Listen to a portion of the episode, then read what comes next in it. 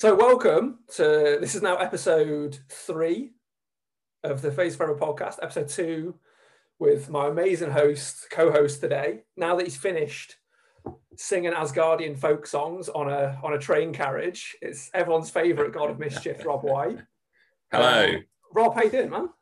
Yeah, I'm good, dude. Uh, yeah, uh, nice and nice and chilled Saturday today. Sun is out. Uh, Xbox came earlier, so it's all good. It's all good. How are you?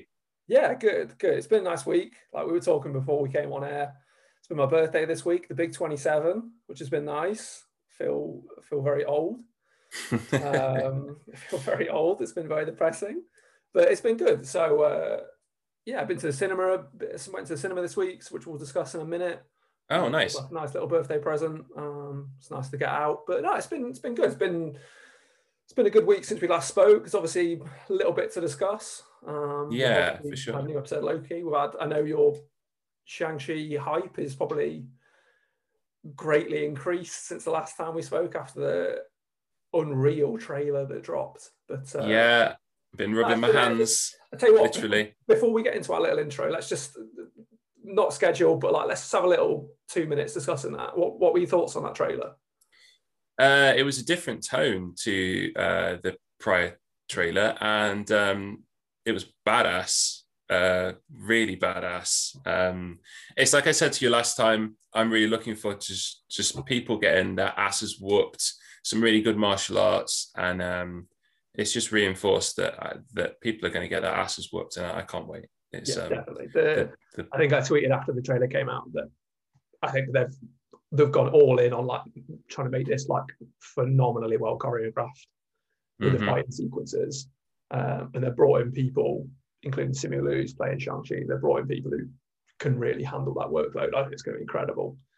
Um, we won't get too into it, but obviously there was a lot of Easter eggs in that trailer as well with uh, Abomination from the Incredible Hulk movie. He's at the end. of the- yeah. What? How? I've no, what? idea, I've no I idea how, just- this, how that's going to work. but I'm, I'm just here for it. At this point, I'm just like, you know what? Just, just fucking give me whatever you want. Throw in whatever you I'm- want. I'm down. What percentage of people do you think of are into Marvel films actually watched the Edward Norton Hulk?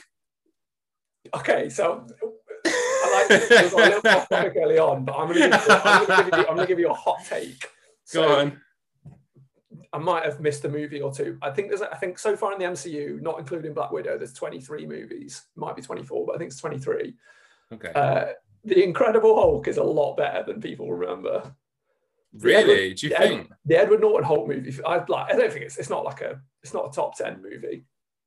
You know, I mean, Edward But- Norton's good in it, and I, I, I, I fuck with that movie, man, really hard. Like, yeah, I this this it's is a it's a bit off tangent again, but you can edit this out if you don't, or, or keep it in. yeah, Um, I'm it But mind. you know the whole Edward Norton being replaced by Mark Ruffalo thing. Did Edward Norton step aside, or was was that a push by Marvel that he I- needed to be? I think it was a. I think it was a bit of both. I think if I remember rightly, because I remember listening to a. Uh, I was listening to like a big MCU rewatch pod called Binge Mode, um, and when they covered the Incredible Hulk on their the episode dedicated to that, they covered it, and I, I think it was. Um, I think if I remember rightly, Norton and Kevin Feige couldn't really come to an agreement on wow. his role, I think. Um, and uh, if also I remember rightly, he Edward Norton has a tendency to sort of t- try and touch up a lot of the scripts he's involved in. I heard that. Yeah. that Marvel were just a bit like, no, like we don't want our actors like digging into that side of the creative process. So I think it was, I think he was pushed a 50-50. little bit. Okay. Oh, Poor. Edward. Well, he hasn't he hasn't done badly for himself. He's done pretty so, well for you know. himself. You know, he's, he's a critically acclaimed actor. He's very highly respected.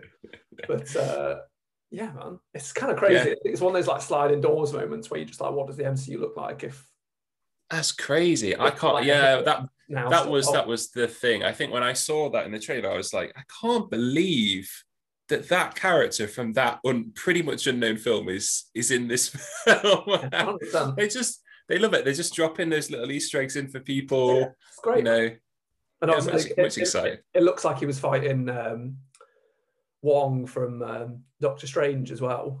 Yeah, one of my favorite characters from that film, uh, and not just from that film, but like uh, you know, Wong is is so good. He's so funny. As, as secondary characters come in the MCU, he's phenomenal. Just brilliant. Yeah. yeah. not not a throwaway comedy second character at all. Just a all round great guy. I'd definitely go for a drink with Wong. Hundred yeah, percent. We'll do that. I think I think we should do like a, a future segment of like what is our MCU like trip to the pub. Oh yeah, yeah. Well, Wong's got some wicked stories. Yeah, Wong's definitely coming. 100%. Wong's definitely coming. And I feel like he'd also like buy the round quite a lot. Oh, yeah. He just magic magic money. If I was buying that guy around, I'd be pissed because, I mean, he can magic money. So why am I spending money? Come exactly. on, Wong. What are you doing? Well, that was the weirdest off topic we ever got. Because so let's let's let's bring it back around. Um, mm-hmm. What have you been watching this week, man? What have I been watching? I'm still binging the X Files. Um, to be honest with you, uh, something happened midweek where I bought an Xbox and um, I sold my PlayStation um, because of money, and I needed the money. Um, so I, for two or three days, I didn't have anything to watch anything on. I don't really use my laptop uh, for that kind of stuff. So I just read and listened to music. But outside of that, it was just binging the X Files. I haven't watched anything new it's been it's been one of them. I just I just really want to absorb as much of the X Files again as possible. It's like comfort food for me. Um, I have now completed it. I've now watched all of it. Um, I have now watched the new series, the last series, which I'd never seen before. Um, and I've seen the final episode of the. Have you seen the final episode of the X Files? As in the like the, the very last, the reboot, the very yeah, last no, episode. I've not, I've not watched any of it. Oh, okay. Would recommend. Seriously, I've I watched some of the reviews online when it came out. I was like, mm. and I I love the original, probably first five, maybe six series, the X Files Gold. Um, but I we have watched the reboot stuff, and it's all really good. Um, especially just the the more throwaway episodes in the middle of the series are just really funny. There's one scene especially where Mulder is asleep at a graveyard and his phone wakes him up and his ringtone is the X Files theme. And I was just like, amazing. But yeah, yeah I, no. I, have got a, I've got an interesting relationship with X Files because after I think it's uh, I think it's I think it's season five, season six, and then there's the first X Files movie, isn't there? Yeah. So until then, love it. Love the first movie, and then after that, mm-hmm. I just I just take it or leave it. I think because what happened was they they had to make the movie and the series six or seven at the same, pretty much simultaneously. Um, and I think that they they kind of ran out of. They had think of it, it's twenty four episodes a series, right? If you got five series of 24 episodes and a movie that's a lot of content for you to constantly for the writers room to constantly keep creating stuff i think they just got burned out yeah. um, and i think the actors got a bit burned out there's a series i think it's nine or eight where um, Mulder, is it David of, I can't remember David's surname now. Yeah, he, he steps aside and, and he's, I think he, he basically just done with it at that point. And that series, not just because of his loss, but because of the writing and it was just boring as hell. So yeah, you're right. It does definitely reach a point within that original up to the film, probably correct. And I like the film too. Um, and then after that, it does somewhat go down. But I still have a level of warm feeling for it. So even when X Files is absolute shit, I will probably still watch and enjoy because um, I don't know, it's a homely show. But sorry, too much X Files. What have you been watching, Jack? No, a lot. Of, any any X Files chat is good chat because, like I said, my my thoughts on like the first, its original run, that first like six seasons and then the movie, and obviously it does get burned after that. But that that first sort of block of the X Files is incredible comfort food watching. Yeah, um, I think it's so. like you said, there's such warmth to it, um, and even when it's bad, and there are some bad episodes of television in there, um, there's, some, there's some absolute stinkers. Even when it's bad, it's it's still enjoyable, and there's there's a lot of nostalgia with watching that. Um, in terms of what I've been watching, I, so I finished. Uh, I think you saw my Instagram post last night. I finished my Clone Wars rewatch. Oh yeah, fifth time I've watched Clone Wars now. Wow. Um, I just love it, man. It's so good. And I mentioned last night, it's, I think there's a, because I briefly mentioned this with Luke when I was talking to him last week. There's, there's a lot of people I think that can be put off by um, animation and I sort of understand it in a way. People are much more used to seeing live action and will just sort of associate animation or cartoons with with something for kids. And you know, much like almost all of Star Wars, Clone Wars is, you know, it's still it's, it's aimed for kids. Mm. Um, but there's there's such an amazing amount of world building in that show, and it gives you the chance to really sort of sit back and explore a lot of the lore of that world. We get all sorts of new characters. Obviously, we get Ahsoka Tano and stuff, and we really get to dive deep into sort of Darth Maul, and um, we get a lot of the backstory with the clones and stuff, and how yes, they're all you know genetically identical, but they all have these amazing personalities and stuff, and and that really ramps up towards the end of season seven. And we've now got the Bad Batch show, which I know you've not you've not caught up on yet. Um, not yet. But uh, urge everyone to watch that as well. It's it's just sort of spiritual successor to the Clone Wars. Um, so yeah, I've been on a big big Star Wars vibe recently. So I finished the Clone Wars last night, which was great, and um, as I mentioned earlier, I went to cinema and saw uh, Quiet Place Part Two. Oh, lovely thoughts. I really enjoyed it. Um, I really enjoyed it. I went in quite skeptical because I'm I'm never particularly wild about sequels to things that are very feel very original. Um, and the first Quiet Place film works really well as a movie for me. I thought it was really well written, really well executed. Um, it, it, it was quite similar way to how I felt when, um, and it's obviously a bit different, but when The Last of Us Part Two was announced, yeah, it's a bit different. Obviously, The Last of Us, the original game, was one of my probably is one of my favorite games of all time. The Quiet Place is my favorite movie of all time, but it was this incredibly original story that I just thought I'm happy with that. I don't I don't need more. This world was yeah. beautiful, and I've spent my time in it. and It was fantastic. Last of Us Part Two came out, and it was that is my favorite game of all time and this in a similar vein, it came out and I was like, you know what, this was actually great. I didn't I didn't think I wanted it. I didn't think I needed it. But yeah, I'm happy. I'm happy I've got it. And I Fair think enough. now there's a I think there's a Quiet Place Part Three. I think in the making now as well. Um, I I feel like you know if you make an original IP, you probably you might expect a medium-sized audience, but if you get a huge global reception to something, you are definitely making a sequel, whether you want to or not because whether the original intent was to just tell one story, you are 100% going to want to make more money, or at the very least, the studio is yeah. going to want to make more money. Yeah. I haven't seen Quiet Place one or two. Um, just haven't. I'm a horror movie fan, so I can't tell you specifically why. It's just one that's um, slipped under the radar. And I never played The Last of Us 2 because I felt like the ending to The Last of Us 1 was ambiguous for a reason, and I don't I don't feel like I need to see any more of those characters' lives. Um, with that said, I probably will end up playing two and probably will end up loving it. But and another reason I didn't play two is because it looked really fucking dark. and dark. and I and during the pandemic last year, the last thing that I needed was a depiction of a grim future where most of us were dead and the, the only thing to live for is revenge. Yeah. Um, if, um, if so. the first Last of Us game is about love, the, the second Last of Us game is, is very much about hate and revenge. Um, and yeah, so I can understand why you've why you've sort of swerved it in the last the last eighteen months we've had. Yeah, hundred percent. Yeah, it'll happen in the future when I inevitably buy a PS5. Um, but hey, it's one of those things. I'm, I'm I do love getting into the zeitgeist and experiencing the same thing as other people do. I do buy things. Don't get me wrong. I'm sounding like someone who, you know, is some somewhat of a maverick when it comes to watching and playing things that other people do. Because lots of people will listen to this and think, "How have you not played The Last of Us 2? If you liked the first one, have you not seen the reviews online? Have you not seen the love it's getting on Twitter?" But I, on it from an emotional point of view, just don't feel ready to accept that that next part. Um, and I will do eventually. It'll happen, but not right now. I'm okay. It's not. I'm not saying um, woe is me. It's just I'm not. I'm not quite ready. I w- oh, it'll happen. It'll happen when it happens, and I'll probably enjoy it. And I probably definitely will enjoy it. But yeah, definitely will. It's it's it's, it's, it's very bleak, but it's a it's a phenomenal game. It's a phenomenal experience. Um, Bleak's good. I like Bleak sometimes. Yeah.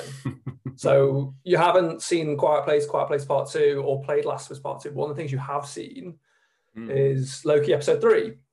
I have, and I have thoughts. Many thoughts. So I, I also have many thoughts. Um, Oh, Uh, I thought it was really interesting. It was it was much slower than the previous two episodes we've got, and it it didn't obviously it didn't pay off the sort of cli- cliffhanger we got at the end of episode two, the variant.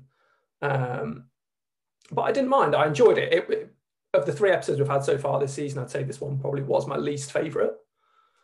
Um, but I still really enjoyed it. It was a very sort of character focused episode. It was really introducing you to to Sylvie um, this new character we have played by Sophia Di, Martino.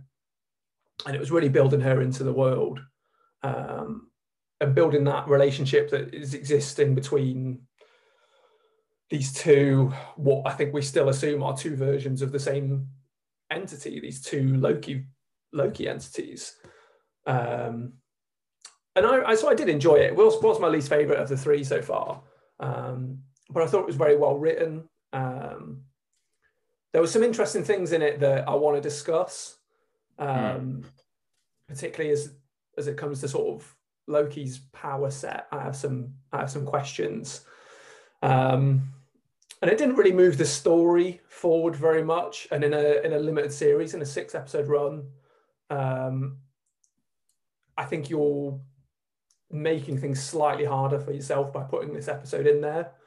Um, this is my this is my huge problem with the episode for me. Um, this is an enjoyable piece of media on a 24 series episode series. You have six episodes. What are you doing having a filler episode here? Like this, this for me, I didn't enjoy it. I really didn't. I thought that I I spent I spent quite a lot of the time watching it thinking, should I look at my phone now? Which I had never crossed my mind, episode one or two. And I think there's no threat. There's no threat that either of those people are going to die on that planet. There's no threat that the people on the planet are even that real because it's established that it's happened like in you know reality, like how time works, things happen, have happened, and will happen in a circular motion. As soon as you explain that to an audience, why do I care that these people are going to die if you are repeatedly telling me the apocalypse has happened, will happen, will happen again? So the focus of the episode becomes well, what's happening between the two main characters in this episode? And what's happening is Loki is being the same person with no character progression, and Sylvia, Sylvie, is not really explaining why she, what she's doing or who she is. She's like a, a brick wall. And I know that's intentional. And I know that not everyone in the world is like, here is who I am immediately. But I wanted something, some form of, oh, I think the one thing we did get that I did like was the revelation that the, all of the people in the TVA, or most likely all the people in the TVA, are replicants or variants. They're not created by some demigod from matter. They are human beings effectively that have been pulled and their mind's been wiped or there'll be a memory thing. Yeah, so Um, I, want to, I want to touch on this in a bit because this this is I, I think that was probably the most important part of the episode. We didn't get Easily. grand plan. Um, well, we'll, we'll cover it now. I mean, we didn't get Sylvie's grand plan, but we did get this revelation that everyone who works in the TVA is a is a past is a human being who is a variant, and we assume they've had their minds wiped, like you said. Um, and to me, that sort of completely confirms that the TVA is the villain of this show. Yeah. Because these people are essentially slaves. They've had their free will taken from them if free will exists in a world where we're all on a seemingly set course. Um, but they've had who they are pulled away from them, and they're now these, you know, agents of something, whoever's behind the TVA, whatever's behind the TVA, they're these agents of these things, but they've themselves lost their agency. They've been taken away from their own paths. Do Uh, you think this is why Owen Wilson likes jet skis? Yes, I, I think it'll be something to do with like I can't tell if it'll be something that they'll make try try and make quite like um, emotional. There'll be some part of his variance that was involved in a jet ski, jet ski, some sort of like quite heart wrenching moment, or it'll be something much more irreverent, like he was a jet ski salesman or something. I'd love that. To be fair, I'd love that. I, I can't tell which way they, they're going to go, but they could they could do a mix of the two and have it so that a jet ski killed his family. Yeah, I just, yeah. So then it, I, it'll, it'll, it'll tie in. As long as we get at the end of episode six a, a post credit scene of Owen Wilson riding off into the sunset on his brand new jet ski, I'm good. It's um, but it's, yeah, it's, it's, it's interesting. I think it. I think that definitely will tie in. Um, but and I think that revelation to me clearly painted the TVA and the timekeepers or whatever's going on there and and I thought it was interesting in terms of we discussed it last week, but um, Ravonna Renslayer's character when they were in the um, when her and Mobius were in office and he was sort of pointing at the different objects on the wall, saying, "Oh, I don't remember bringing that in." And she was like, "Oh, it's a another analyst I've got on the side and stuff." Um, I'm assuming this has always been Mobius and his memory's constantly been wiped because yeah. he is a he is a, a TVA agent who there's something about him that can just is sort of breaking through this mind wipe. He still has this sort of connection to jet skis and you know whatever it may be, and there's there's something about him that's questioning everything that's going on. Uh, so I think he's constantly been wiped quite a lot, um, and I think I, I, think episode four. I'm assuming. Um, I'm assuming what's going to happen is the TVA are going to somehow rescue Loki and Sylvie from this planet, and episode four and will be them trying to sort of free Mobius, if that's a phrase we can use. It's interesting, actually. You've said that because you, I would have thought that you. Okay, so there's an online theory that I was pretty much sure that you would have seen, but it sounds like you haven't seen, and that is that the second third of the the whole episode is imaginary no, not seen this. Elaborate, please. Okay, cool. So, right. Um, so Sylvie captures or kidnaps C20 in the previous episode. And in this episode, you see scenes of them at a bar in some lovely paradise somewhere. And Sylvie is trying to extract information by pretending that she is her friend. And, um, and it's all in her head.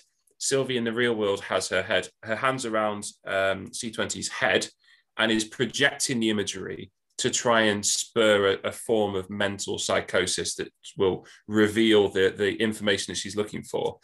The ongoing theory that I've seen online is that there is a point in the episode where Sylvie tries to do the same to Loki and nothing happens. And Loki goes, Oh, was what are you doing? Is this? And she goes, Oh, okay. So it's, it's it's basically there's a point in the episode where Sylvie puts her hands around Loki and tries to do the same thing that she did to C20 on Loki.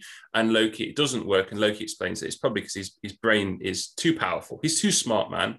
He's too powerful. We're not going to work. And then the episode continues. And from there, Sylvie re- reveals nothing about herself. Loki reveals everything about himself. And it could very well just be a ruse um, don't be surprised if the next episode pulls the blinds and goes, by the way, guys, this was all just an extraction method. Um, because they are now on a doomed planet. There's no physical way for them to get off the planet. And uh, Marvel love pulling the rug. So, yeah, the, that's the ongoing theory that it's all in, in I, I hadn't I hadn't seen that theory. You, you, explained it very well, and it does make sense. I took that moment uh, where she does sort of try and sort of put the illusion on Loki and and, and get get into his mind, so to speak. Um, and he sort of bats it off. I sort of I sort of took that as just a sort of a, a nice little moment of sort of comic relief. Um, but that does make sense, and I do think it'll be interesting to see if that does pay off because um, I could see that. Um, I think my only issue with that is it just sort of adds more questions to me about what is the goal of of this character? What what is she trying to do? So we've seen that she's done this sort of bombing of the timelines, and that's not really been explained yet. When we're not really sure what the reasoning behind that is, because she sort of said she doesn't want to uh, doesn't want to bring down the timekeepers or anything. But I'm not sure what getting all this information out of Loki would also be for as well. I thought that she was not trying to, because Loki wants to replace the timekeepers and be king of the castle.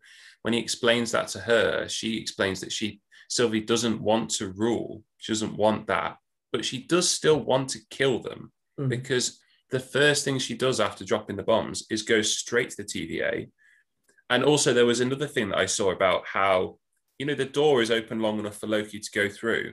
And the speculation was, she's left it open long enough for him to go through.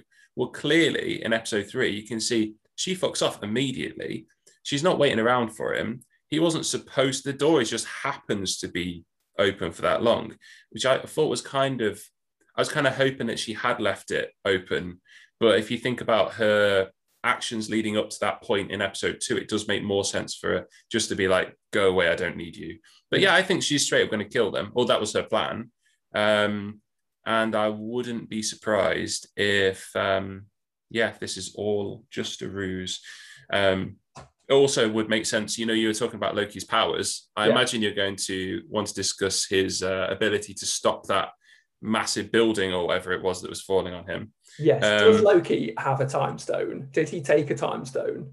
I don't think so. Uh, I just think that Loki has always been a character where he just goes magic whatever magic can do, I can do that. That's what they always do. There's, I mean, if if you sat with a pen and paper and you watched that character and his powers through all of the series, and you wrote down each power, you probably get through two pads of paper. This just like it's great. pulls things from energy. He disappears things. He can teleport, but not into a specific place, into a random desert for some reason.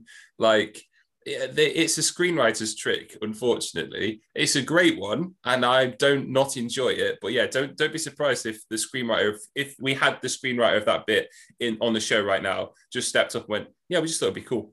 Yeah. I think that is, I think that is 99.9% much more likely than him having taken a time stone because we've spoken about you know the Infinity Stones before, and I think Marvel wants to move away from them being the crutch that they sort of they used to stand on. Um, so him taking one would just sort of bring all that back, and it doesn't feel necessary. But there was yeah, there was there was something about that whole the sort of movement of him sort of stopping the building and us not being able to see his his sort of front and what he was sort of using to stop it. I thought it was quite interesting, but you know, we've seen the countless Marvel products by now. They like to get people talking about these things. They like to also, get to, if, to discuss and speculate. If this is inside of his head, then sure. Yeah, because he's, he he's, he's covered the Infinity Stones, of course. And that actually, in fairness, thinking about it, really does add to that theory. Um, there's been there was a little featurette they released yesterday on on uh, Instagram, like an introduction to to Sylvie and some little sort of behind the scenes interviews with Tom Hiddleston and um, and DiMartino. There's a few clips which haven't aired yet, which we'll assume are from episode four, and it has both of them in the TVA. Um, ah, okay. So this is where I sort of pull back from this theory that we've been discussing. Whereas it sort of looks like at the start of next episode, it, it looks like they're just sort of going to get rescued by Mobius. They've been found. Mobius knows to look for them in apocalypses. He's probably made that connection. They'll get found. They'll be in the TVA, and the story will move on. How uh, is Sylvie going to end up? That's going to be an interesting loop because they surely want her dead. She's killed loads of them. I think they, I think this sort of leans into this whole well, the TVA probably want her dead, but what does Mobius want? Is because Mobius seems to have some sort of agency about him. He isn't quite as cold and ruthless as Ravonna Renslayer seems to be, and the Timekeepers clearly seem to be. You know, he he erased in episode one. He erased that little girl from the timeline when they went back to that church. Oh yeah, good point. He was yeah. clearly like very attached and caring, and he wants to understand people and help people. Um, and I can see Mobius trying to bring Sylvie in to talk to her and understand and learn about her and learn what her motivations are. Um, I suppose he brought Loki in and he'd seen all the horrible stuff that Loki had done before. Um, yeah, even that, referenced that, it when he brought it in. So. clearly madly in love. so um, that is a great bromance, to be fair. Coming on from that, I do I do want to mention one thing. It has no real bearing on the story, but I thought it was really important. Um, lots of people have discussed it since Wednesday, but uh, the MCU has its first openly bisexual character. Yeah, it's nice. Um, it's taken them a long time. I know we've got uh, Tessa Thompson's come out since Thor Ragnarok and said that uh, her character Valkyrie is bisexual. Um, and uh, Brian Tyree Henry is going to be in the upcoming Eternals film as a character called, uh, I think it's called Phastos. Um, and he's an openly gay, gay character. Uh, he's not coming to the MCU yet. Tessa Thompson isn't technically considered canon yet. Oh. Um, but uh, yeah, representation matters. Uh, the MCU's existed since 2008, so they took their time a little bit. Um, it took quite a long time, but uh, yeah, I mean, as someone who uh, as someone who is bisexual, uh, yeah, these things matter, and it's it's nice to see uh, acknowledgement on on you know it's one of the biggest shows in the world at the minute in terms of viewership. It's nice to see acknowledgement from a character who is very very very well established. I think mm. compared to and it's not to discredit you know Brian Tyree Henry's character in Eternals or anything like that, but he's a he's a brand new character who we have no real knowledge about him. So yeah, I, it's great, but Loki is one of the most popular characters of the MCU. Um, and to to sort of finally confirm that not only he's gender fluid and he's bisexual. Um, yeah, I think it's great. It doesn't have any real bearing on the story, but you know, representation matters. So I'm just happy. Re- representation does matter. I, I'm I um I enjoyed it. I mean, I obviously we don't get too too political. Um, I feel like um, I get a bit uncomfortable when corporations use leftist stance to sell products. Um, bear in mind, Marvel is still heavily linked to the military um, and has edited scenes before to feature new military products to sell military products. So I do feel a little bit like, how much do they really care about bisexuals, gay people, LGBTQ2 plus. Uh, but ultimately, representation does matter. And at the end of the day, if you were 14, you know, and you were feeling a bit confused about your sexuality, it is it would be affirming to see someone in something this big who shared, you know, your sexuality. It would be it would feel. I mean, I, I remember when I went to see Wonder Woman at the cinema, um, and there was this little girl who was running up and down the aisles with a sword and a shield. And I just thought, how many action films did I see when I was that age? But it was all just white straight dudes. Like the, there's so many people who want to feel represented. I mean, the the population is like 50% women. And it, I mean, Wonder Woman was still a huge deal, and that film didn't come out long ago. Um, so yes, it does matter, and and yes, I was kind of, you know, I, part of me was a little bit like, did we not already establish this? I mean, Loki is pretty camp when oh, he's, when he's, moments he's arise. always been very, very clearly bisexual. Um, is this not? If you, if I thought this was already established. Before, you know, you haven't been paying attention. He's very clearly bi. Um, he loves his camps, yeah. his capes, and uh, he, he's you know, you know, he's, he's, a he's a very camp, you know, male character. Yeah. But no, they, you know, it's finally confirmed. It's great. And to to top off what you you were just saying about um, Wonder Woman, and also to talk about you know sort of Marvel as a whole as well. Um, but Marvel has shown in the past they have a tendency to be quite ham-fisted with these sort of representation yeah scenes. You know, eventually one of the ideas I have for this podcast is for me and you to do a sort of episode by episode sort of big rewatch of the MCU. Um, and we'll do that with, you know, side note, we'll do that with lots of other stories. We do it with Star Wars. We're going to do it with The Matrix, loads of stuff. Cool. But when we get to Endgame, uh, there's obviously the the scene at the in the big fight at the end, the, the she has help scene, where every female hero of the MCU sort of comes together, and it is very ham-fisted. Um, but at the end Still of the day, nice. at the end of the day, we're too like I'm you know you know mid twenties white dudes on a podcast. If you're a 13 year old girl and you see that scene, if that inspires you, fuck it, that's all that matters. Yeah, no, I, agree. Ultimately, it's a bit ham fisted or you know someone on rogerebert.com thinks it's a bit silly. Who gives a fuck?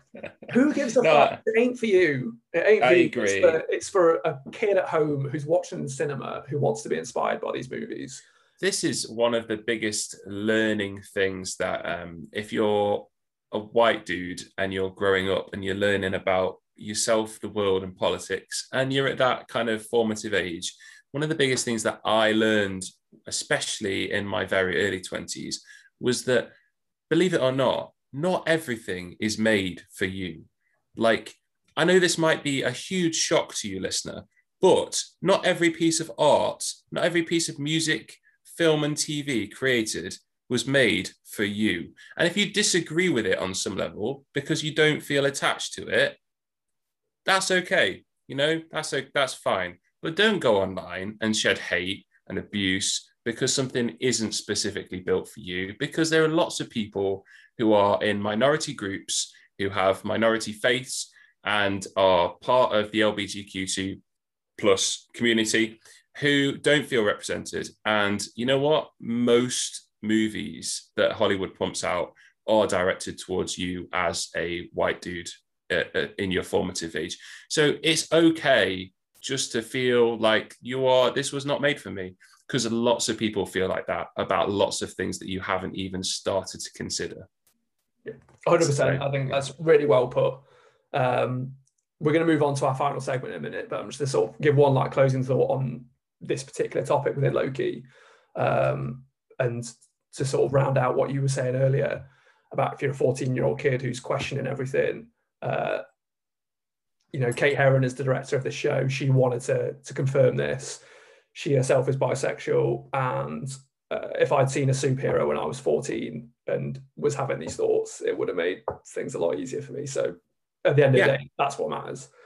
100%. Uh, and yeah, I think it was really well done. So.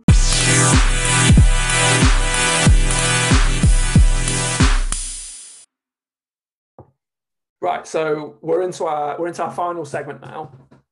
Uh, earlier this year, the Mass Effect Legendary Edition was released. It was an amazing remaster of three of my favorite games of all time. Well, two of my favorite games of all time, and the first Mass Effect game. Um, uh, and it was amazing. And I've finished it. Last time we spoke, you were replaying it. Have you finished it? Since? Yeah, yeah, I did finish it. Um, probably two or three days after we spoke about it. Right. I, I um really good, really good. Yeah, very yeah, much enjoyed it, obviously. But yeah. Um, and I think there's always quite a lot of issues with video game adaptations into TV or movie. They're never quite handled right. Um, the reason they're never handled right is because they don't have me and Rob working for them. they don't have us to create the perfect vision. So that's what we're going to do. We're going to talk about Mass Effect and how it can be brought to life. So we're going to discuss whether it's going to be a movie or a series. We're going to talk about its tone, its you know potential showrunner or director. We're going to break down the story that we think it should tell, uh, and we're going to give you a little casting. You know, I was about to say a little casting couch there, but that's not quite what I wanted. Um, well, I did that out. um, so to start with, what are we going with? What do you think? A movie sort of franchise or like a limited series?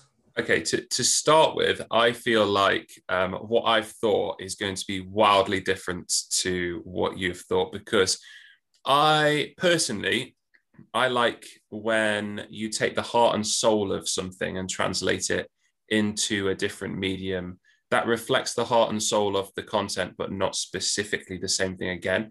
I don't feel like there's, I would I'm more interested in in just kind of taking what what is Mass Effect and then translating it. So I would first of all it was it'd be a series i think more than a movie because if you are making a limited series you do get more screen time obviously um, and i think if you look at post breaking bad tv we tv has come a hell of a long way since uh, since the early 2003 2004 period so, um, so yeah, would you do a movie or TV? Yeah, so mine's a series as well for, yeah. for those reasons. TV's come a long way, and particularly with the story we're talking about here, where so much of it is about the journey itself and building this team around you and building relationships with the people in this team. um, and establishing how fascinating a world this is. I think if you try and put this into three two-hour movies, you lose everything. You you lose so much. Whereas I think if you, you know, and I'll I'll I've I've, I've, I've broken down season by season what we're covering. Oh, excellent. Um, but I think if you bring this into a you know a, a show where you're having like 40 minutes to an hour per episode, which gives you so much more room to breathe, and I think that suits the medium of what Mass Effect is perfectly. Um, because, like I said, the the whole premise of this is the relationships and these relationships that Shepard built with with Tali and with Liara and with Garrus and you know Urdnot Wrex and everyone. Uh, it's this huge epic tale, and I think if you put it into if you try and condense it in just six hours of a big screen experience, you lose the entire you lose yeah. its heart. Um, I think it has to it really has to be a show, hundred percent. Okay, so it sounds, and I'm presuming here that you would you would translate the story of the the actual games from Shepard going from the first human Spectre to stopping the collectors to kind of stopping the Reapers, but not really. Would you do a so explain to me how the structure of yours would work in regards to that timeline and that story narrative? Okay, okay. so I'll, I'll so my so my story breakdown, I have it written down as five seasons. Okay. So I'm not sure. I haven't worked out that episode count, but between sort of like eight and ten. But it'd be five seasons. Season one would essentially just be the first game, and you can break each episode into each act of the game. So you know, episode one can be Eden Prime. Episode two can be when they go back to the Citadel and you meet Wrex and Garrus and Tali, and you become the, the you become the first human Spectre and then we can go off to recruit Liara, and then episode four we can go to Feros, episode five, Noveria and the Rachni Queen, and so on and so forth. I think that structure of that game, because there's no, you know, there's no hugely important side missions, there's no loyalty missions. It fits very nicely into a single season, I think. Uh, and then where we go after that is sort of season two and three. We cover Mass Effect 2, so we expand it out. Season two would be uh, assembling the team, getting all these, you know, all these amazing characters together, bringing in Thane and Samara and visiting Ilium and re-recruiting Garrus and, you know, exploring what Cerberus is and exploring the Lazarus Project. And season two would finish, for those who played the game, where you uh, visit the abandoned quote unquote collector ship that uh, the Illusive Man was aware is not uh, abandoned. And season two would finish there. Um, and it'd be this sort of big epic finale that just leaves you wanting more, it leaves you wanting to know where this goes after that. Season three is obviously the build up to the suicide mission. Yeah. Where all the episodes before that, you can, I think in this part, this is where I think the, the, the show could really kick on and you can really develop characters. So you could do not sort of you know it, it, it, doesn't fit perfectly but you could sort of do an episode per like loyalty mission and really have an episode dedicated or really have a season dedicated to building these relationships before what feels like everyone about to die because that's how it feels in mass effect 2 it's constantly referred to as the suicide mission and you're going in being like i have no fucking idea who's going to come out of this alive.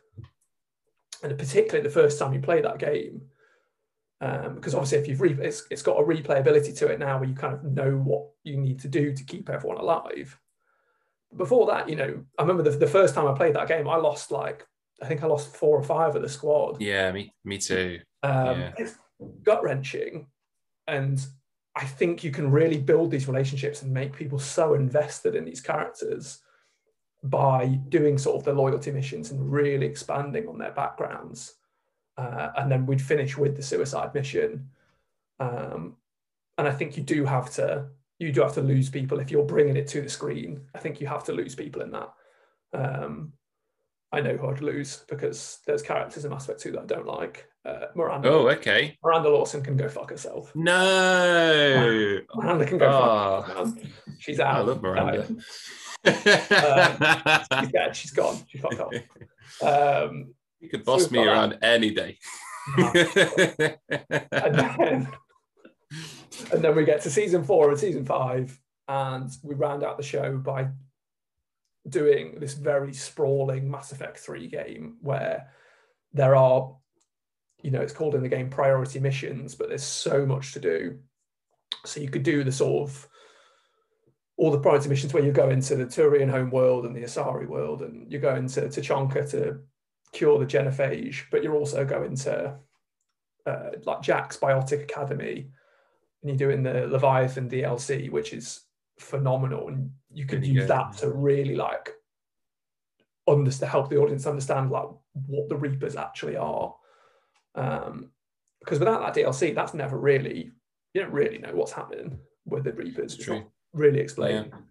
Yeah. Um, and I think you could make it this very, very, very epic show.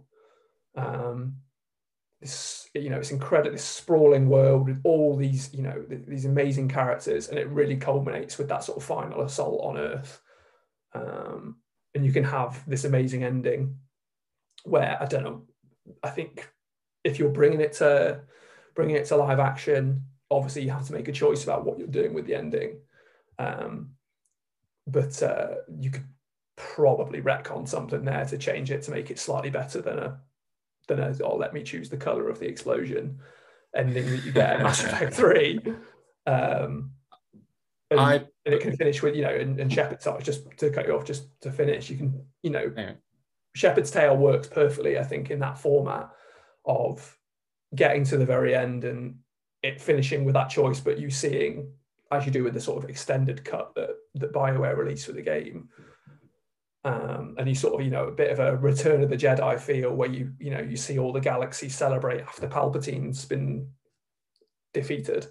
the, uh, audio format. I threw some air quotes in there because obviously Rise of, Rise of Skywalker just ruined everything for us. But um, yeah, you could, you know, you could finish with Shepard's Choice and, and sort of see the galaxy start to heal. You could see like uh, Krogan children and and you know Salarians and Krogan working together and uh, Quarians back on their home world with no face masks, stuff like that.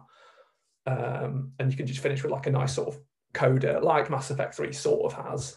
Um, yeah, I think that that's my that's my story structure. I sort of rambled a bit there because uh, no, no, it's perfect. Um, um, if I was a uh, executive, you, you I'd be handing you a blank check. Go, go make that. Go make that. So I'm based on what you said, I'm, it, it, sounds like you have something very different. Yes. Yeah, okay. okay. So, so I presumed you would do that, and I thought it would be boring for me to just agree with you. Um, so, what I thought about was if I was going to make this into a film or TV series, and I wasn't allowed to just transplant the story and the narrative from the games, what would I do? So I thought about my favorite types of fiction, and I thought about my favorite types of themes, and I thought about Mass Effect and what Mass Effect really is when you dig into the, the you know the grit of it. Um, and what I actually thought of, and I've I've written a few. Uh, quite a few notes actually because I quite like the idea. I right? I actually might write this into some form of um, fan fiction blog. We'll, we'll see, um, depending on if uh, if this is a good idea. So I was thinking have and I only thought first series. I'll explain why after. First series, or just one limited run series of this, would be a entirely set on the Citadel. It would be entirely set before the effect, the the uh, what happens in Mass Effect One, basically. Um, but it technically wouldn't be a prequel because I've changed some of the story around. So the story itself would follow um, C-Sec and it would follow Garrus specifically Garrus, um, trying to solve a, a not a, a, murder, but a, a kidnapping story. Someone's been kidnapped. No one knows where this person has gone. They're a human. So if you played Mass Effect 2, you might know where I was going with that story thread. Um, but then as the series goes on, more humans start going missing. Um, what I kind of wanted it to be was a not just a police procedural, but also a um, oh man, politics again. Sorry, but it's a, like a commentary on um, racism and a commentary on um, hierarchical structures because capitalism doesn't really exist in Mass Effect, or does it? question for another time. Um, so um, so this story would be it would basically I'd, I'd, want to lean away from blade runner because every sci-fi dystopian future is blade runner and the citadel is quite a nice place but at the same time i do want it to be dark enough that you can buy into the the down on the ground this person has gone and we don't know where they've gone. So be interviews with uh, the family members um, of them being completely stressed. There's no sign of this person. And then as more people start going missing, there'll be groups in the Citadel, like you see in Mass Effect 2 and 3, who are chanting about human supremacy. And they're talking about how humans are going missing, but the Citadel and the Council don't, they're not doing enough to stop it. Garrus being effectively an alien, quote unquote, a Turian, would be stuck between his own personal beliefs, which at the start of the series would very much be I have just got a job to do. I have a slight grudge against humans because a lot of people in Mass Effect do, because they're a new race of people, basically within that kind of intergalactic uh, party. And um, over the, the course, he would be affected by the drama of what was happening. He wouldn't become a human apologist or anything like that, but he would get to know humans in the show and he would his opinion of them would change. Um, the people in the show who are the like almost white supremacists but for humans in the show would leave you as a viewer feeling con- conflicted because on the one hand you would see that the the kidnapping isn't getting the the the the investigation isn't isn't huge it's just Garrus. It's not getting the focus it deserves but on the other hand these are bad people. These are abhorrent racists. Um, so I kind of like that dichotomy of leaving the viewer like, or much like someone like Piers Morgan when he says something about the government you agree with, but you know he is a horrible human being. Yeah. um, you can agree with someone on something and dislike them in every other aspect. I want to challenge and question the hero structure that we, in terms of a society, put in terms of media and in terms of the news uh, and fiction as a whole on people who are bulletproof. And I'm not suggesting by any way, shape, or form that this is an original idea because obviously we've had anti-heroes forever. But I do, I would like this series to look into what it means to be good, bad, what it means to be a fully rounded person. Um, and I thought the twist at the end, I thought, could be that Saren is the C-Sec chief boss. And the twist at the end would be that Saren was not only aware but complicit with the disappearances of the humans. And then when Garrus finds this out, there is a conflict, and then Saren escapes at the end. And then at the end, Garrus leaves C-Sec disgusted with the way that it's all been handled and ends up eventually joining Shepard later down the line in a like a little retcon of their sort of their origin. Exactly. Yes. um, but yeah, that that's that's what I would do. So I like this. So I so I'm gonna I'm gonna turn this towards Star Wars a little bit, and it, I think it, it makes me laugh a little bit. So my show is yeah, my pitch is this sort of like very classic adaptation. It's and it's and my my my idea for it would be this sort of like sci-fi western. Yeah. And you know, it's it's not the parallel doesn't really exist, but you know, I'm very much the sort of Jon Favreau creating the Mandalorian. You're very yeah. much Rian Johnson with the Last Jedi here, very much so. You know, I'm just like here's this here's this like you know series of side quests, episode by episode. You're gonna have fun you're not necessarily going to think too deep about it, but you're going to have fun. You're going to enjoy it, I promise. and you're the Rian Johnson being like, are the Jedi good guys? let me, I love that make, so let much. Me make you think about some shit. um, I love that, man. I think that's great. I really, really dig that. And I think when you get these, when you get these sort of big stories, obviously this, you know, Star Wars and Mass Effect are a bit, you know, they're very different. You know, one is arguably the biggest IP in the world, definitely in the top two, and one is currently just a video game. Uh, you know, I think it's still important though when you sort of come into it and you you do ask those questions like, what is it about being? What is what does it mean to be a hero? You know, are heroes these perfect creatures? Are all they or are they quite fallible? Um, you know, and that's the things. One of the things that we both love about the Last Jedi and what Rian Johnson did with that story is asking whether the Jedi are fallible and um, and you know they're not necessarily the heroes of these stories. You know, everyone's flawed. Um, I love that story, man. I think that's great.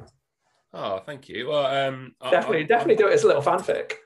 Yeah, I was thinking about that. It might get me back into writing. Yeah, um, that's a little fanfic. I think that's great, man. I, leading back into Loki in a weird circular route, um, Loki does say at one point to Mobius, um, not all the good guys aren't really that good and the bad guys aren't really that bad. Yeah.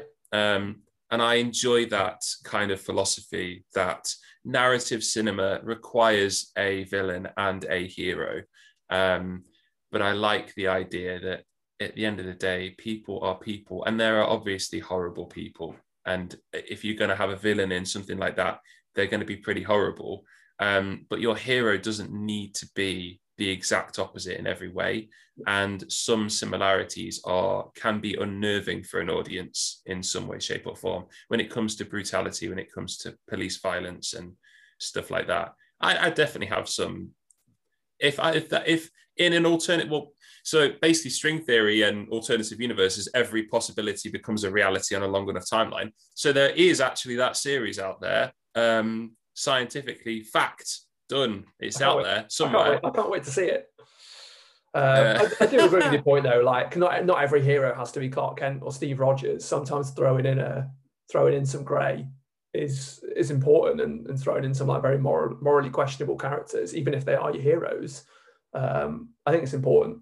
Um, That's probably why Deadpool did so well because people were like, "Oh, finally, not a straight-laced hero." Yeah, and he's, he's there's something very. I mean, we've gone from Mass Effect to Deadpool, but sorry, no, it's fine. I, this is quite, I, I love just the conversational stuff. Um, there's something sort of very accessible about Deadpool because you don't. He's this sort of anti-hero who, you know, he isn't a straight-laced guy, but you don't have to think too hard. You know. Yeah. Um, you don't have to. It's not like Luke Skywalker in The Last Jedi, where you know it created this mad discourse about you know what the fuck is going on? What's happening? Why is he doing this? Why is he doing this? He should be doing this. You know this isn't the luke i want. This is the luke i want. You know there's something very sort of very straightforward about deadpool. Um, but it is important to have characters like that. It's important to have characters that make you question your own expectations. Um, and, and yeah i can't in, in some sort of future alternate timeline i can't wait to see that show man. Like as you said it's already, it's already been made who who's who's made it? Let's let's let's talk about showrunners. Okay. Um, so um, so I I was thinking um, Ridley Scott, and now I've said that out loud, I've realised that I was just thinking Blade Runner the whole time, but it's near impossible to get away from it. But these days, uh, Ridley is doing some um, controversial and mediocre films, and I feel like it'd be good for his career to get back into something that was written by someone else. Um, that he couldn't fuck up. Um, so, um, so yeah, I pass this to Ridley and say, here is the script. Okay, um, do not change this. Uh, none of you meddling, and don't get your brother. Oh wait, wait, take that back. Edit out. Ah, and don't get anyone to uh, to mess I'm with this. Um, Tony Tony Scott's like one of my favorite directors of all time. That was incredibly offensive. Sorry, um, Tony. He might have another brother. To be fair, I think does Ridley have a I think you might. Hey Siri. No. oh, like what? She's actually responded to that. Um, so you've got, um, you've got Ridley Scott. I've I've got two. yeah. So I'm going into I'm going into the studio with with this this sort of story and saying you can have option A or option B. One tone is a bit more like you know sci-fi western action, but there's a lot of levity to it. And if you choose that option, uh, you've got Jon Favreau, who's the showrunner. Look at what he's done yeah. with Mandalorian. It's super fun. Uh, it handles some stuff that's like a bit more serious, but it does it with a constant tone of fun. Jon Favreau is your showrunner for that option. If you want to go super dark, we get really into lore and it gets heavy. And there's some like explicit sex scene between Shepard and like Tali, and it just gets fucking weird. option B, uh, I'm throwing all the money in the world, and I know you're saying keep going back to Blade Runner. I'm throwing all the money at Denis Villeneuve. Uh, oh yeah, yeah. And, 2049 is my is my go-to. To be fair, yeah. And fair. I'm just saying, look, he can do he can do sci-fi. He's done Blade Runner. Obviously, he's got Dune coming out. Um, he can do super dark stuff. Um, Prisoners, which I think is his first English language movie, which is um, Jake Gyllenhaal and Hugh Jackman is an amazing thriller. Yeah, really, really dark. yeah, and I'm just like, if you want to go in that angle and you want to like make this like a 11 o'clock, you know, 11 o'clock show on like HBO in the states, and like we're banging on Sky Atlantic at like one o'clock in the morning. you have to put your pin number in when you watch it on Netflix because it's so fucking weird. That's the guy uh, for me. So I'm, I'm, I'm giving the studio choice. You could do um you could have half Favreau and half Denis. You could have the first first half of it really like pow, punch, quip, and then the second half of it just staring into a black hole. Yeah, we're just like until we introduce like the Leviathan DLC, and then we bring Villeneuve in. It's just like super intense. So, so, let's let's let's round it off. Let's because our, our, our, stories are quite different now. So this this this conversation's a little bit different. So obviously, I was gonna, I was assuming that you were gonna follow not necessarily the same story, story of the game. I knew you would. You've, you've thrown a curveball at me. So so obviously yours is about Garrus. Yes. So let's start there. I'm assuming we're motion capturing this then. Uh, no, it would be. I would. I would demand it would be physical effects for as much as possible of it. I would not be motion capturing any of it. Um, okay, wow. It would all be it would all be on sets. It would all be prosthetics. Um, if there was any CG, it would be because that we literally couldn't do it physical. And uh, yeah, I Christopher Nolan it basically. Okay, so who is who is your Garrus? Okay, Garrus. I'm actually quite scared about where this is going. Garrus, Christian Bale, Okay, I kind of dig that. I dig that, man. I dig that so much. Because I'd have Bailey in there. Do you remember Bailey, the C-Sec uh, yes, uh, desk cop? I'd have Bailey played by Sean Bean, which I think they, they could bounce off each other. oh I'd God. have okay. Jo- Josh Brolin as Saren. Next, you're going to tell me got Al Pacino as Councilor Udina, for fuck's sake. and Liara would be in there for a little bit, so I do fancy Liara. Um, and she would be uh, Zoe Saldana. Or Zoe Saldana would be. Yeah, I mean, uh, I've got I've got Zoe Saldana cast as Miley Liara as well. Um, oh wow! I feel quite. Is that because it's because of Avatar, right? It's because of Avatar and Gamora. I feel like she's just yeah. nailed being alien women. Yeah, yeah, it's true the um yeah Sh- Sean Bean and Christian Bale I feel like a Garrus Bailey they could you know Bailey's kind of sarcastic and has had enough of the world and Garrus doesn't really have any form of sarcasm and just says what he feels most who, of the time who was your Saren Josh Brolin uh, yes Josh Brolin because oh. Josh Brolin can play uh like stern but fair and also very evil yeah. um so you, I feel like I could buy Josh as a, uh, you know, a, a, police chief, and then as the series goes on, just gets a little bit more sinister and more sinister and more sinister until he's an outright baddie. Yeah, I like that. Okay, okay. So I've, I've got a little bit different. So I'm, I can't believe you, you don't have a Shepard. Um, no Shepard. Astonishing. so, so my, my Mass Effect, obviously, the main character will be Commander Shepard. Uh, I am going to go with a male Shepard. Okay. Um, and it's quite a basic answer, I think. I think the rest of the answers are a bit more fun. But my okay. my, my, Commander Shepard is Henry Cavill.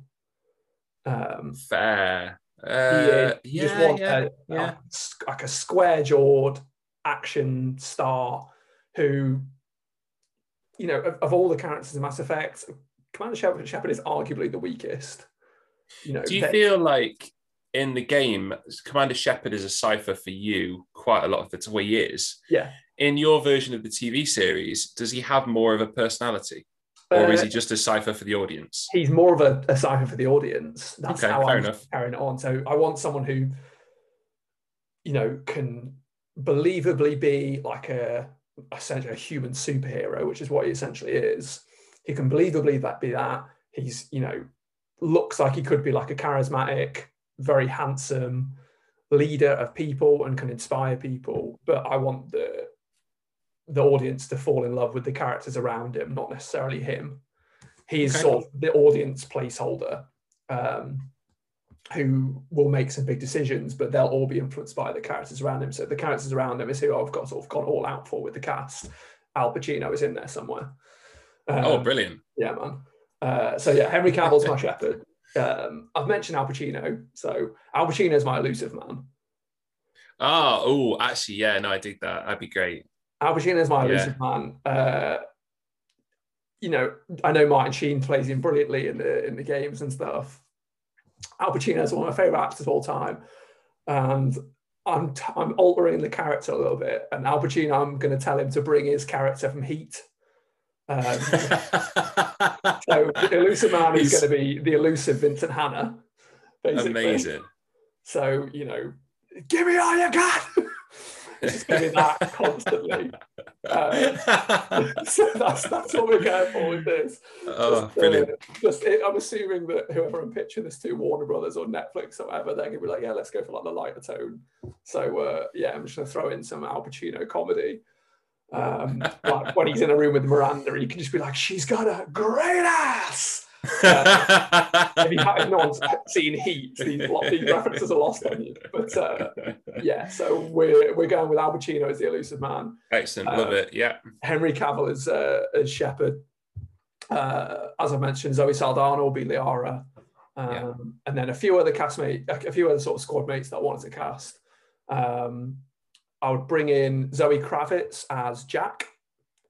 Okay. Um, yeah, yeah, yeah. I really like Zoe. Kravitz. I think she's great. Um, and she has like quite a lot of she can bring quite a lot of attitude to her roles, and I think she'd work really well in that. Um, and then I want to, so all of mine I should say would all be mocapped, apart from okay. um, like all the human characters, obviously, and then um, Liara. I think you could do you could do practical makeup on that. Um, and then my Tali'Zorah would obviously be, you could just, you don't have to mocap that as well. You can just make a suit. Um, so the two others I want to do would be the voice for Tali'Zorah and the voice for Grunt. Okay. These are the ones I've struggled with. Because um, I think for Tali, you have to bring someone in who can really like, really throw in like that naivety that just sort of exists in that character's voice. And I really struggle with that. And then for Grunt, you want someone to come in who's got that gravitas. Yeah. So for Grunt, my, my Grunt will actually probably be Josh Brolin. Okay, cool. I'd probably I'd probably bring in Thanos as Josh Brolin. Um, like that voice. I think that'd be really good. Um, but my Tali, that's where I want to round out like the main cast, and I need your help with Tali's voice. Okay. Um, and I think it's I think it's quite difficult. There was a no, I, might have to IMDb it. I... Of the people who, you know, if we're, if we're bringing someone in who's got, you know, that sort of. In fact, I've rambled a bit there, but I've actually just got my answer. I'm bringing in. Elizabeth, I'm bringing in Elizabeth Olsen. Ah, fair. Okay. Elizabeth Olsen's going to be my, my my Tali as well as my Wanda Maximoff. She's going to bring in that Sokovian accent, which yeah. is like the sort of hammed up Eastern European accent that she does. And uh, yeah, so she's going to be my Tali and she's my Shepard's love interest. So uh, there we go. I think, to be honest, I don't think it matters who I cast really because I've got Al Pacino as the Illusive Man and he's just going to steal every scene and no one's going to care about anything else. Yeah, I don't know if you've seen. Have you, did you watch Homeland?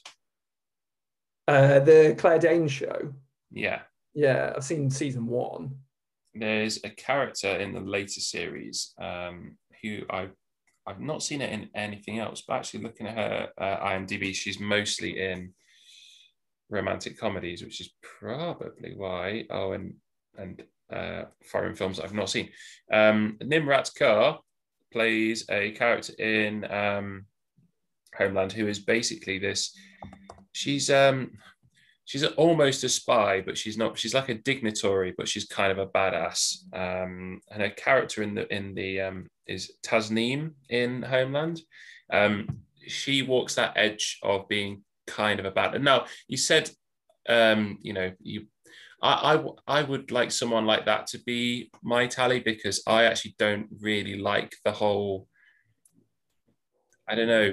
The I think there's some of the attributes of Tali in the video game that I'm just like, oh, does she have to be like this? Like, just wanted to be a bit more. She's from the migrant fleet, man. She should be a bit more badass. So yeah, someone, someone a bit more like her, who is actually from the Middle East, rather than have someone who, you know, is uh, like a white person pretending. Um, but um, yeah, no, I, I think that's uh, it's an interesting character, and I just I wouldn't do what the games did with Tali because I just she's she is childlike, and I'm not sure that's a quality that I enjoy in that character. But she's got such a cool backstory, and her, her homeland's cool, and you know, migrant fleet's cool. I'm, I, I love that when you go to the migrant fleet. Is it two that you go to the migrant fleet? Yeah, you go in two because her loyalty mission's there. Yeah, you have to defend her in court. That's so cool. That's yeah. so badass. I mean, quite a lot of them are dickheads, but um, yeah, yeah, they're all cunts, man. We've gone off our show now. Now we're just. We're, I'm just. I want to give a little review of the Tali loyalty mission. What they're all borrowing to cunts, man. All those yeah. judges, all dickheads. Yeah, they, they want a they want a dead, don't they? Or or ex what's it? Um like exiler. Exiled, yeah. She wants they want her exiled. Yeah. Well, um, I think this is the only run that I did last time I played it where I actually managed to have it so that she wasn't ex exiled. I think that every other one she'd been exiled, and I, I don't know if it's because I didn't have enough Paragon or Renegade, yeah. but this time I stood up in court and I was like, "Yeah, you're all dickheads," and she's going to stay, and they all went, "No, go on then." Yeah, great. um, yeah, so there are there are we've done we've done pretty different Mass Effect shows there, which I think is quite good. Like you said, like it's good approaching it from different ways. Mine is a much more classic uh, adaptation, and mm. yours is a very original take on an existing IP. Uh, I think yeah. we've done good work there, and I think both of those can exist simultaneously. Oh, for sure. Yeah. Um, I would definitely watch your show, just to be clear. Um, I just thought it would be interesting because I knew I knew that you would do yeah. to I, I to make something to make something completely different. Um, because I thought it'd be fun. yeah, well, it was good. I really enjoyed that, man. Uh, I enjoyed. I, am looking forward to seeing your show. Good. Uh, I might. You can I might have a ticket. I might, I might, throw a little poll up on Instagram once this goes live and see uh, see if anyone wants to vote on which show they, they prefer. That'd be cool. Let us know. Yeah, man. But uh, no, so cool. That's been it's been the Phase Forever podcast, episode three. Uh, we'll be back next week to talk about Loki, episode four. Oh, it's annoying that they're we're like slightly out of order. That's going to piss me off. That um, really going to wind me up. Uh, so we're back next week talk about Loki episode four, and in the meantime, me and Rob are going to have a little bit of a brainstorm about what segment we're going to do then as well. I've got a few ideas, uh, so we'll share them. We'll have a little WhatsApp and we'll work it out. But until then, uh, everyone look after yourselves. Enjoy Loki next week. Watch movies, play games, be yourselves, and we'll talk to you next week. Stay safe.